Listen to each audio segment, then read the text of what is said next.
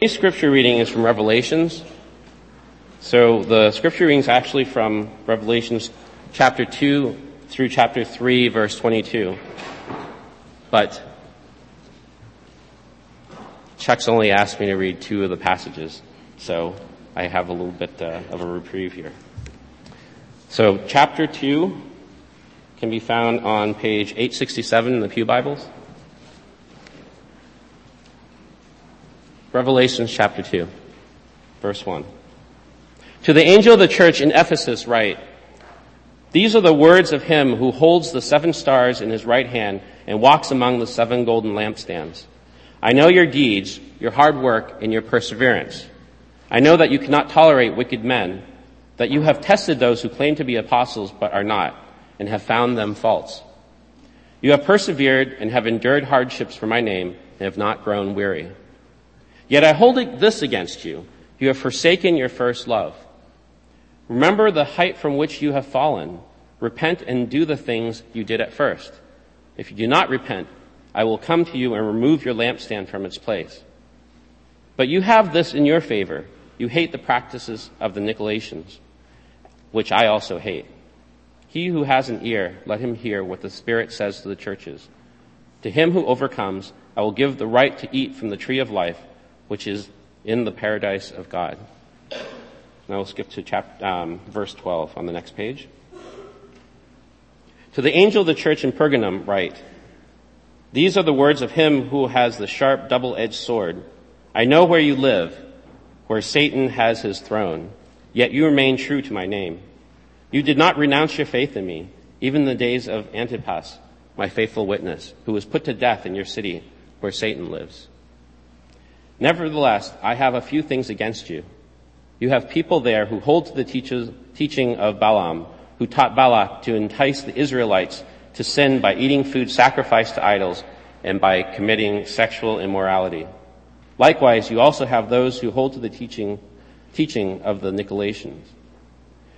Repent, therefore, otherwise I will soon come to you and will fight against them with the sword of my mouth. He who has an ear, let him hear what the Spirit says to the churches. To him who overcomes, I will give some of the hidden manna. I will also give him a white stone with a new name written on it, known only to him who receives it. May God bless the reading of his word.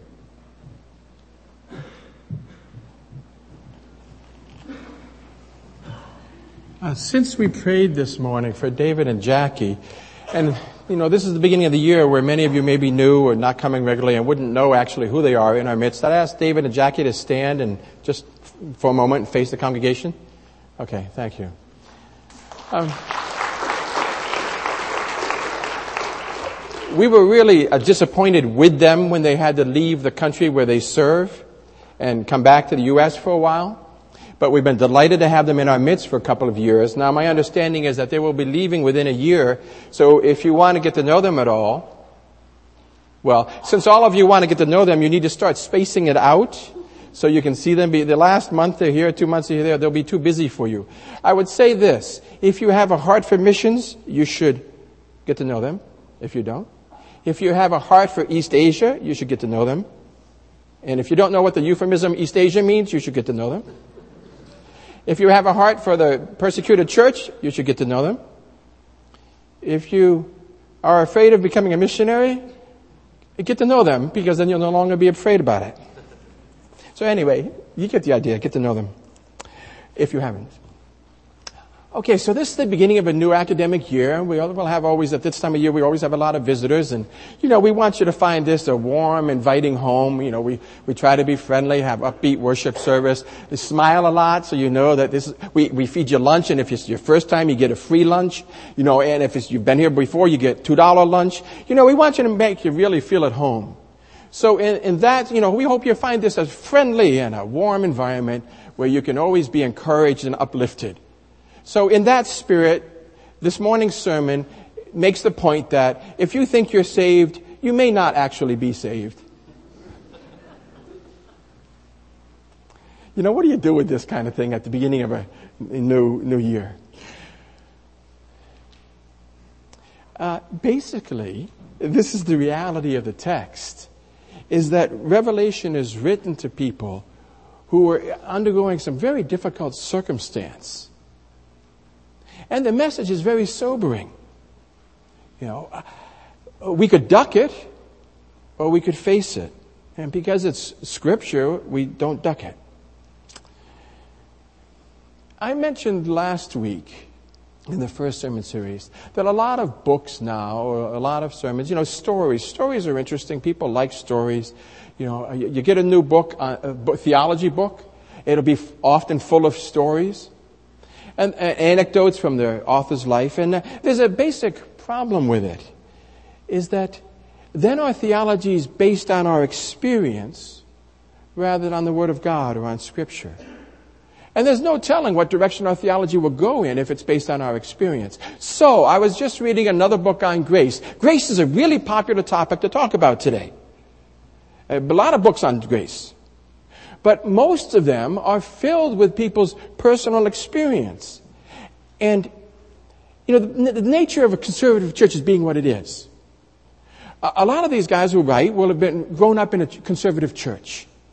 And conservative churches are, typically, we're really worried about our kids because we see what the world is like and, and we see what harm can be done. And so in a conservative church, you'll often preach, okay, do this, don't do that. This is how you should live. This is how you not should, should not live. And, and we create a, a, real, a strict environment.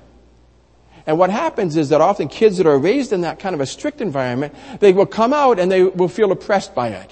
You know, it was always about rules. It was always about don't do this. It was always about the fear of the world or the fear of sin and always about the danger uh, uh, of coming under judgment.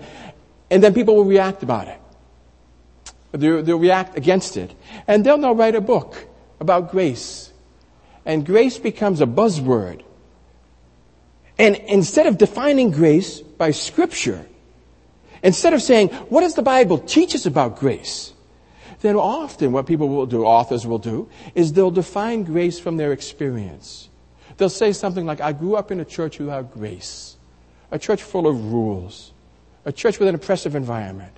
And here's what grace is. Here's what grace should feel like. A grace should feel like a great liberation, a, a great feeling of freedom, a, a positive upbuilding.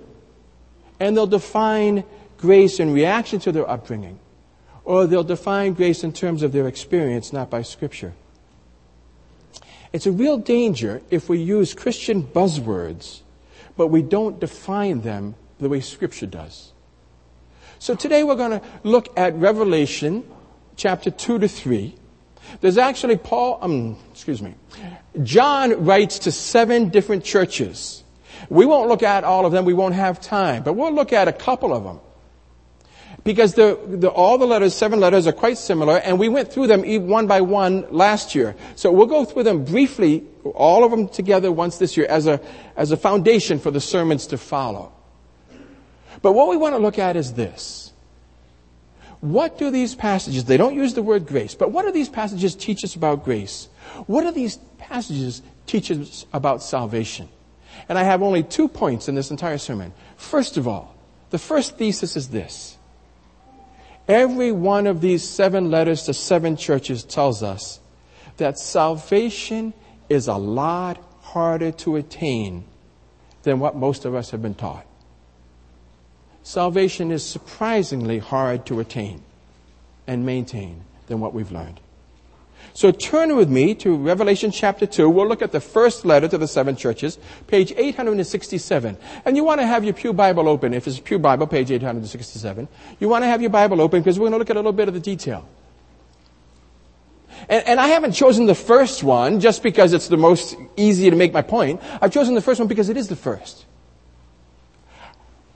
What did it, the people in Ephesus need to do for their salvation? in order to maintain their salvation, in order to get to heaven, in order to have a good relationship with God. What was necessary? What did God require of them? Let's take a look at it together. Ephesians chapter 2. What we'll see as we look at the church of Ephesus, what we would see as we look at any of the churches, is that salvation is a lot harder to attain than what we might have thought. So Revelation chapter 2, I, I begin reading at verse 2. Let's look first of all the author, when any church has done anything well, the author highlights it. So let's look first of all at what the church in Ephesus did well. Verse 2. I know your deeds. your hard work, your perseverance. I know that you cannot tolerate wicked men, that you have tested those who claim to be apostles but are not, and you found them false. You've persevered and have endured hardships for my name, and you have not grown weary. So look at all of these items. Now, some of them are, rep- are, repetitive for emphasis, but look at all these items. What have they done in their relationship with God? First of all, he commends them for their deeds. They didn't just believe in Jesus, they served Jesus.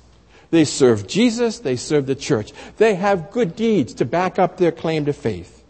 Not only do they have good deeds, I know your deeds, but your hard work. Some of those deeds require diligence and effort.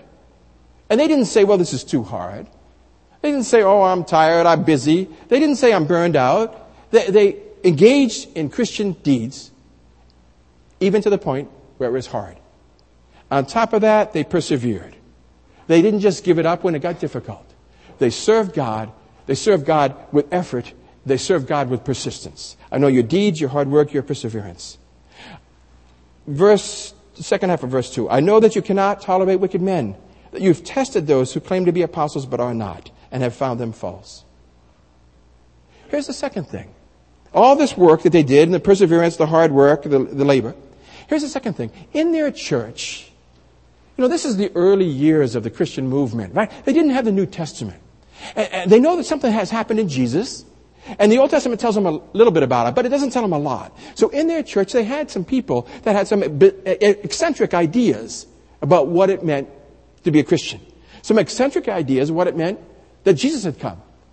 They had in their church what we would call false teachers or heretics. And we'll look at some of the details of that later on. But notice their response. I know that you cannot tolerate wicked men. You've tested those who claim to be apostles but are not, and you have found them false. So not only have they served God diligently, they've also examined the teaching within their church and the various teachers that were passing through their church, and they said, this is truth, this is error, and they stood for truth and they opposed error. So they were studious and diligent in the application of Scripture to theology, and they had worked hard. Notice verse 3. You have persevered. You have endured hardships for my name. You've not grown weary. In the ancient world, it was required that everyone show respect to the Roman government, that everyone be compliant with the Roman government. And one way you show that is by engaging in emperor worship. You didn't have to believe in the emperor, but you, that he was really a god. A lot of the emperors themselves didn't believe they were God but you had to honor the Roman government and you had to honor the Roman emperor. And if you didn't, you were persecuted. And the Christians faced persecution because they would worship no other gods. They faced persecution from the Roman government and they faced persecution from the synagogue because the synagogue thought they were heretics. So what did these people do? How did they respond to persecution? You've persevered. You've endured hardship. You have not grown weary. All of these things seven, eight items, maybe at least three items in, in repetition. They've served God, they've held to sound theology, and they've persevered in the midst of persecution. If anybody, salvation was secure, wouldn't you think it's these people? They've served God diligently and persistently. They've taught sound theology and rejected bad theology. And they've persevered in the midst of suffering. And yet, what does Jesus say to them? Verse 4. Yet I hold this against you. You have forsaken your first love. Remember the height from which you've fallen. Repent and do the things you did at first. If you do not repent, I will come to you and I will remove your lampstand from its place. If you do not repent, I will come to you and I will dissolve your church. I will break up your church. If you do not repent, I will come to you and you will be, face judgment. So the author, despite their hard work, despite their sound theology, despite their perseverance and hardship, the author warns them, you know, you're at risk of divine judgment. Why? You've forsaken your first love.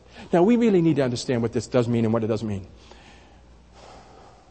You know how it is as, you know, the first time you fall in love, I don't know, when you're maybe a teenager, or some of you, anyway, some of you maybe when you're 35, but when you first fall in love, actually, your life will be a lot easier if you wait until you're 30 or 35 than if you start at 15. There's a whole lot of stuff going on that's really hard to handle at 15. It's hard to handle at 30 or 35, but you've got more experience crying by then and you can get over it quicker. But you know, the first time you fall in love, oh, this is just so wonderful. It's just so spectacular. And there's a technical term for it called limerence, but in English we would call it infatuation. And it's just, you know, never has there been someone more spectacular in all my life. I've never known anyone as wonderful as this. And your mother gets insulted because she's been cooking you food and washing your clothes for a long time, you know. But this is just wonderful. And so we take that experience and often and we read it into the New Testament and say, well, that's what it is. And many of us who became, you know, I was maybe uh, 17 when I became a Christian. If we didn't, did not grow up in Christian homes, if you grew up in a Christian home, you probably take this stuff for granted.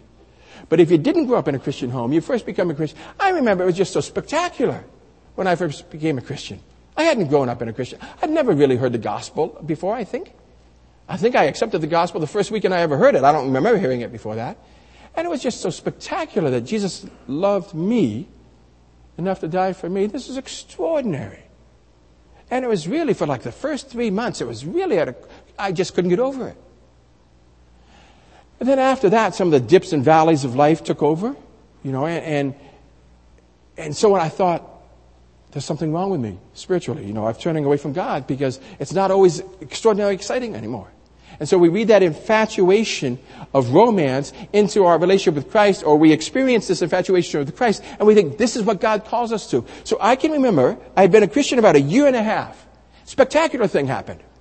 I shared the gospel with my mother, and she got converted.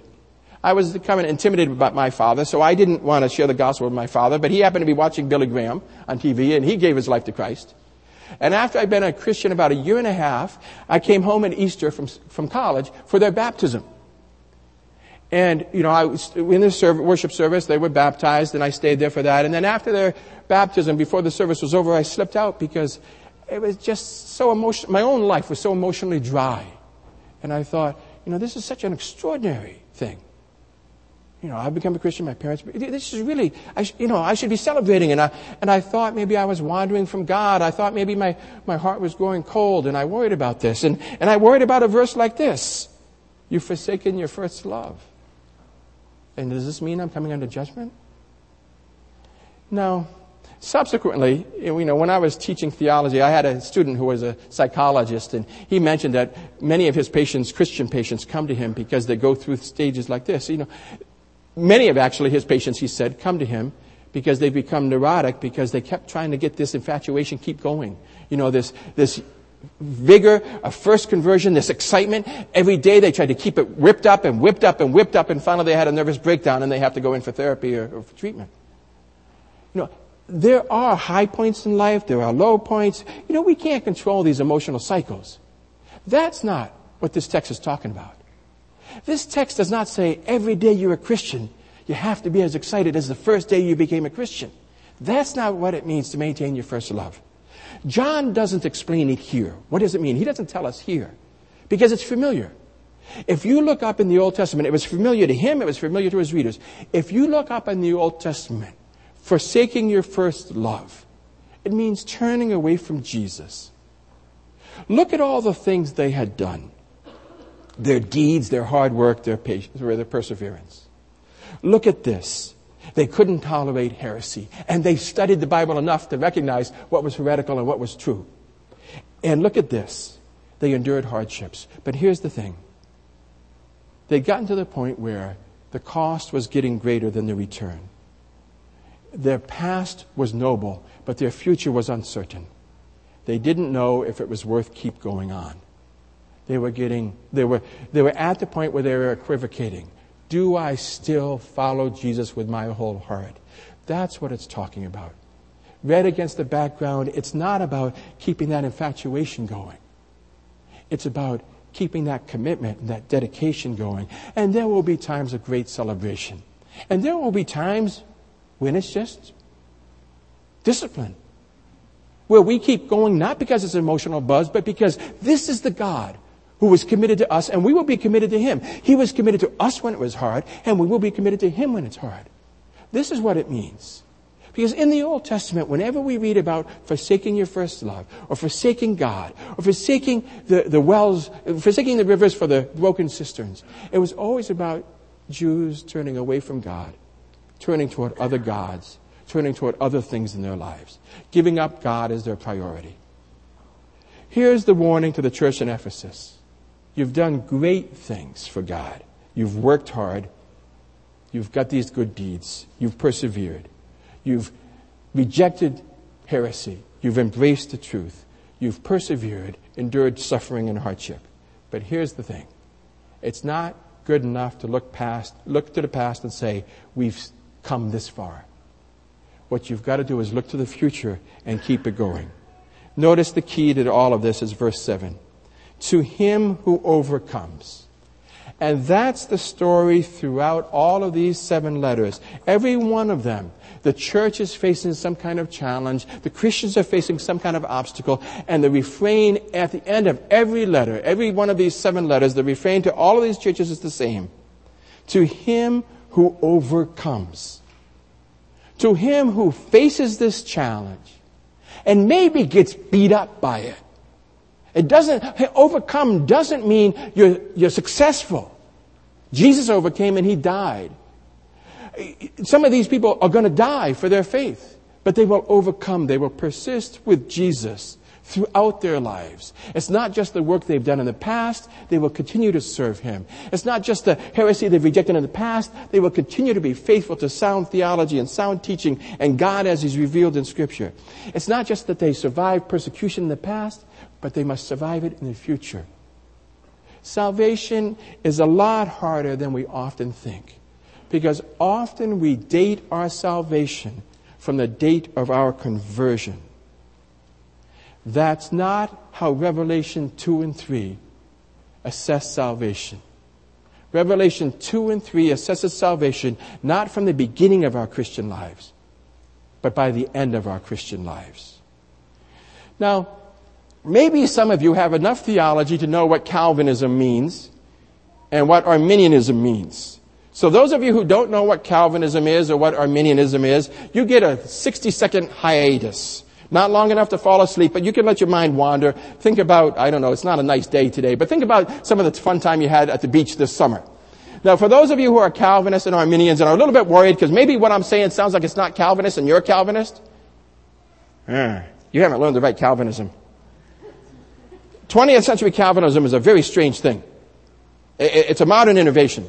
Historic Calvinism, Calvinism taught this. You measure the legitimacy of someone's Christian life by the end of the life, not by the beginning. And for those of you who are more dedicated Arminians, let me tell you this. Arminianism has always taught, both ancient and current, that you measure the legitimacy of somebody's faith by the end of their life, not by the beginning of it. They have both taught the same things. There is a difference between them, but not at this point. Here's the, here's the point. Salvation is a lot harder than we may think. And our salvation is assessed or defined not by how our Christian lives began, but by how they end and by the process in between time. So these Ephesians are not defined solely by the past things which commend them. They've done well. They've loved and served God. They've stood for sound theology. They've opposed heresy. They've persevered and endured persecution. What the author is telling them is you've done well, you've got a good foundation. Keep it up. Because if you drop it, if you turn from God because of these pressures on your life, then God will turn from you.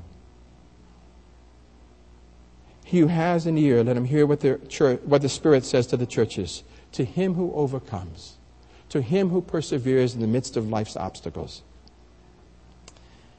It's very common in these books I mentioned on grace. A very slogan is circulated, not just in books, but it's circulated widely in the church. That Christ died for my sins, all my sins, past, present, and future. Any of you guys with a uh, concordance on your, you know, personal electronic devices? Feel free to look that up. And, and not, I don't want to know what, what book it came from. Feel free to look for it in the Bible. Not now, some other time. I've never seen that in the Bible. I, I know no verse that says Christ died for my sins, all my sins, past, present, and future. I know a lot of verses that tell me that my future sins matter a great deal. And, and this is one of those verses. It's not enough that we start. We got to finish. Salvation is a lot harder than what we've taught to believe. It's not just coming to faith, praying to receive Christ, asking Him to forgive my sins, and then whatever else comes next is frosting on the cake or, or gravy on the meat. It's a lifetime of obedience, slow progress in the one direction for the entirety of our lives. We could do as much as the Ephesians did, and then we could turn from Christ as they were considering, and then it counts for naught. The legitimacy of our Christian life and walk is not measured by a single day in the past or even by years in the past. The legitimacy of our Christian profession of faith is measured by our progress and by the end.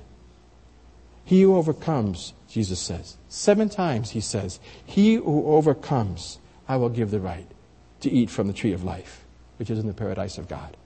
Seven times to seven churches facing seven challenges. Our Christian lives are measured by the present and the future more than by the past. That's the first thesis here. Seven times he says it. I won't take you through all seven. Right now, here's a second thesis. What we want to do is we want to look, and the reason I asked Jason to read a second passage is we want to look at two particular sins he focuses on. If you would identify two places where Christian faith is at odds with our culture, if you were going to identify two places where we are really at odds with our culture, what would they be? You don't have to call them out. I'll suggest them in a moment. But think about it for a moment. Two places where we are really out of step with our culture. Where would it be?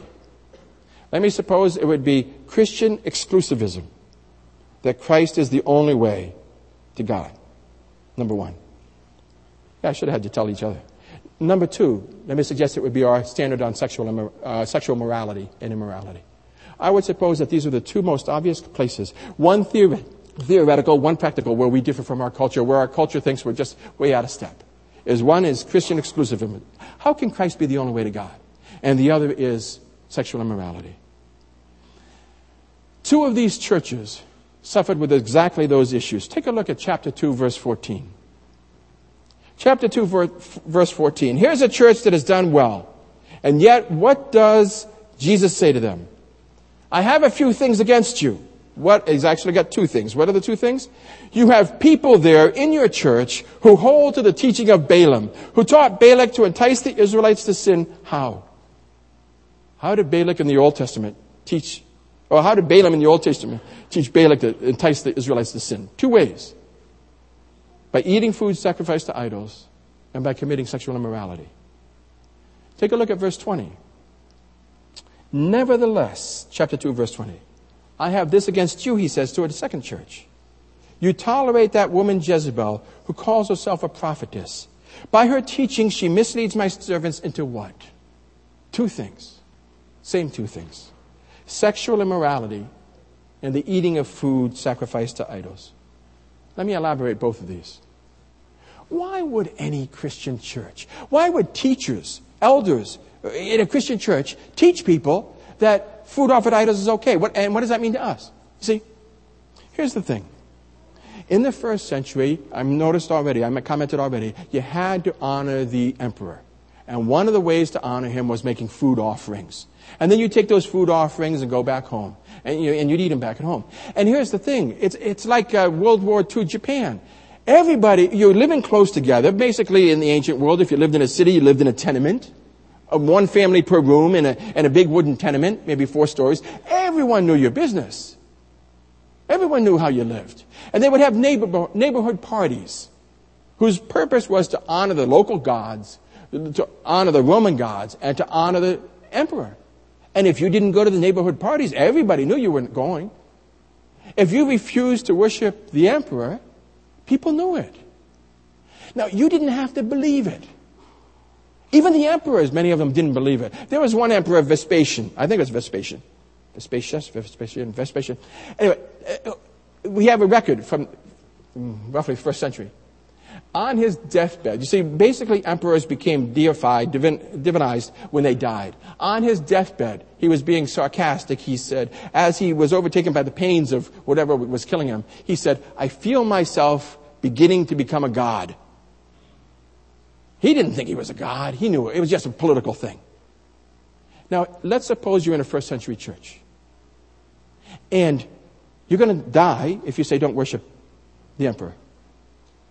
But no one cares if you believe. All they care is you do this thing, you do this ritual. And so the early Christians, some of them would say, we don't have to believe it, we can just do it and get safe. We'll be all right. And so they'd say it's okay to do it. Now, I would say the closest comparable activity we have today is not, we don't offer things to idols. People don't do that much in, in this country. Other countries they do. But for us, I would say the closest thing we have is that there is salvation in no one else other than Jesus, and we must worship Him alone. We can't worship anyone else. We can't participate in anyone else's worship. We're exclusive, and it's offensive.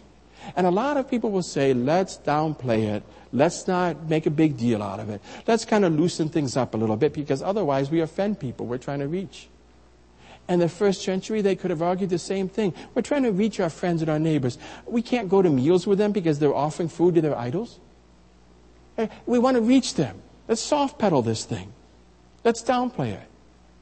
You know, eh, let's not highlight the idea that the only way people come to faith, come to God, is through Jesus. And so you see that recent book that I mentioned a year, uh, months ago in a sermon, uh, Rob Bell's book, Love Wins basically the idea that everyone somehow, one way or another, we are hopeful that everyone's going to get to heaven some way. And people like that, and they'll more readily come out, and they'll more readily accept a message like that. There's only one problem with it. It's not true. But it, it's palatable.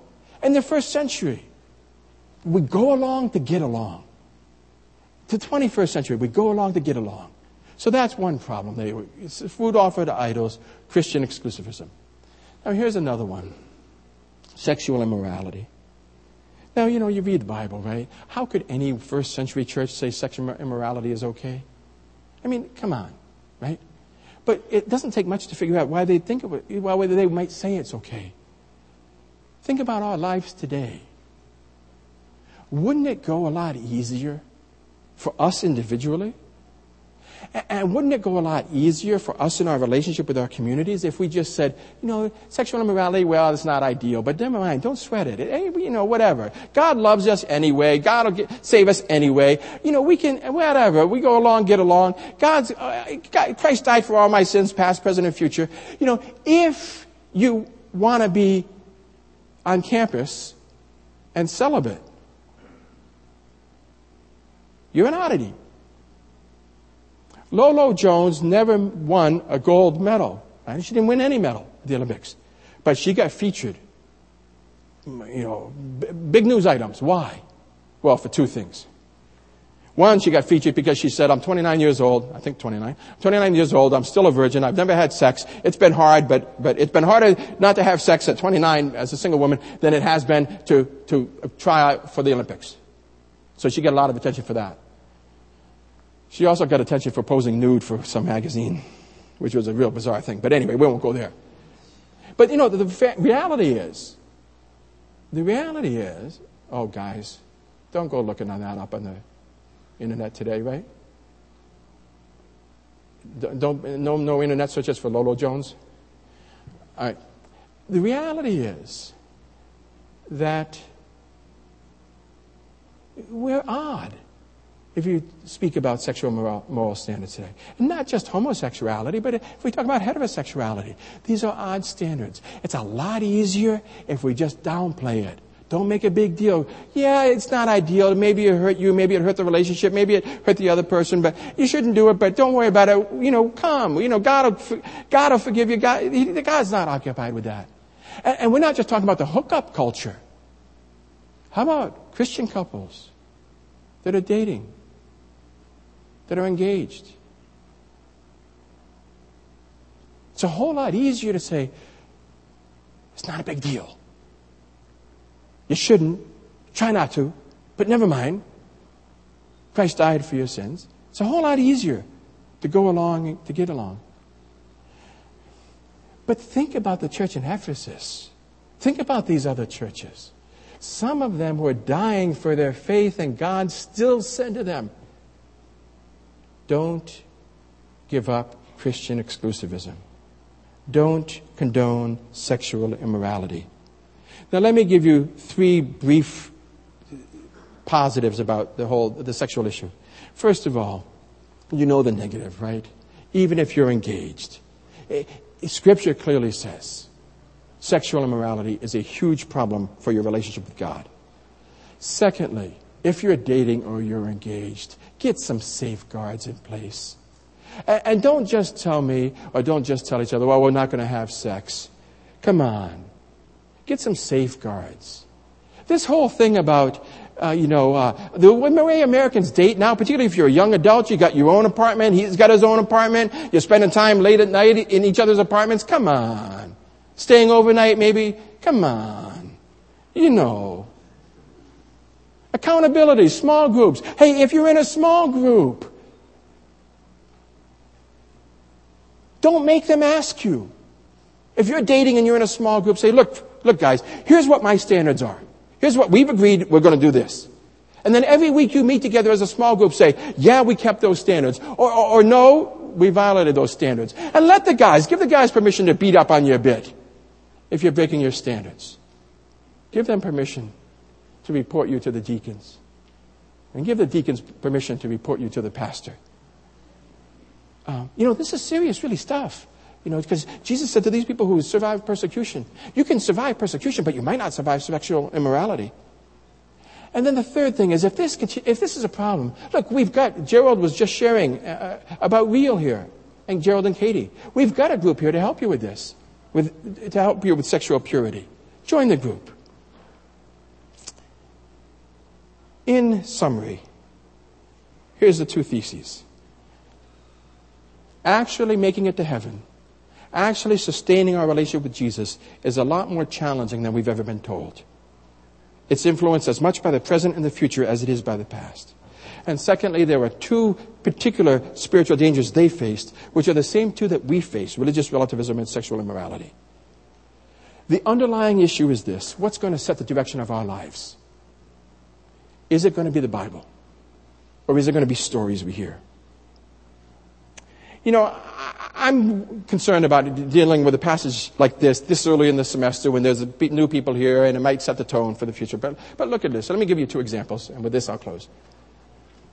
Yesterday, I went to a house of a church member to get my to help get some instruction and help with repairing my car.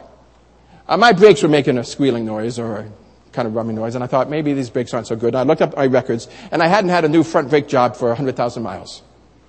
98,000 miles out of a set of brakes, man. Did I do good? You know your pastor's a calm driver if he can get 100,000 miles out of a set of brakes. I'm good. I'm also cheap.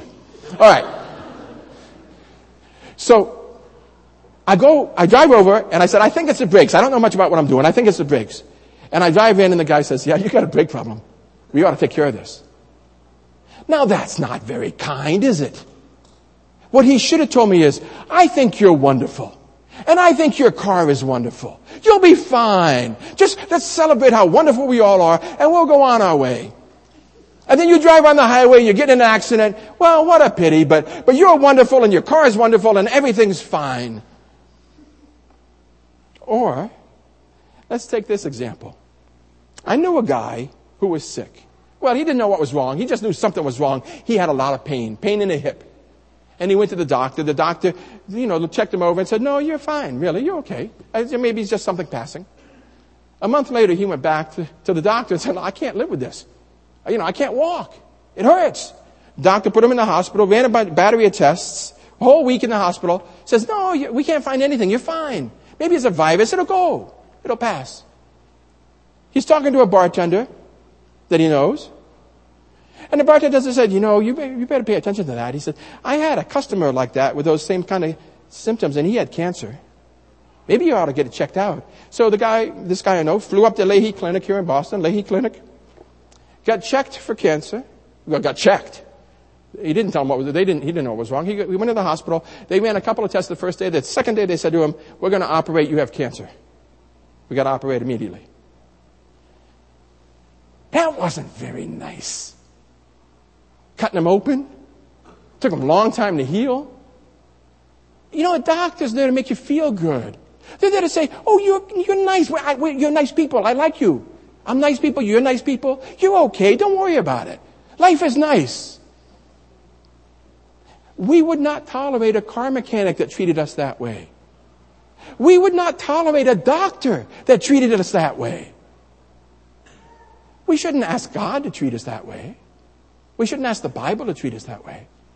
If the Bible says there's a problem here and it could be fatal, then we read and we say, oh, there's a problem here and it could be fatal. I don't want to die. I want Jesus. And the thing is, we don't need to die because Jesus is available. All we need to do is throw ourselves on His grace and follow Him all our lives. He who overcomes, to him Jesus will give the right to inherit the kingdom of God. Let's pray together. Jesus, we do ask for your grace in our lives. Not simply the grace that brings us to faith, but the grace that sustains us in holiness. Grant us your grace. And Father, may you grant us the courage to be gracious to each other so that we help each other persevere in this faith. In Jesus' name, amen. Please rise with me.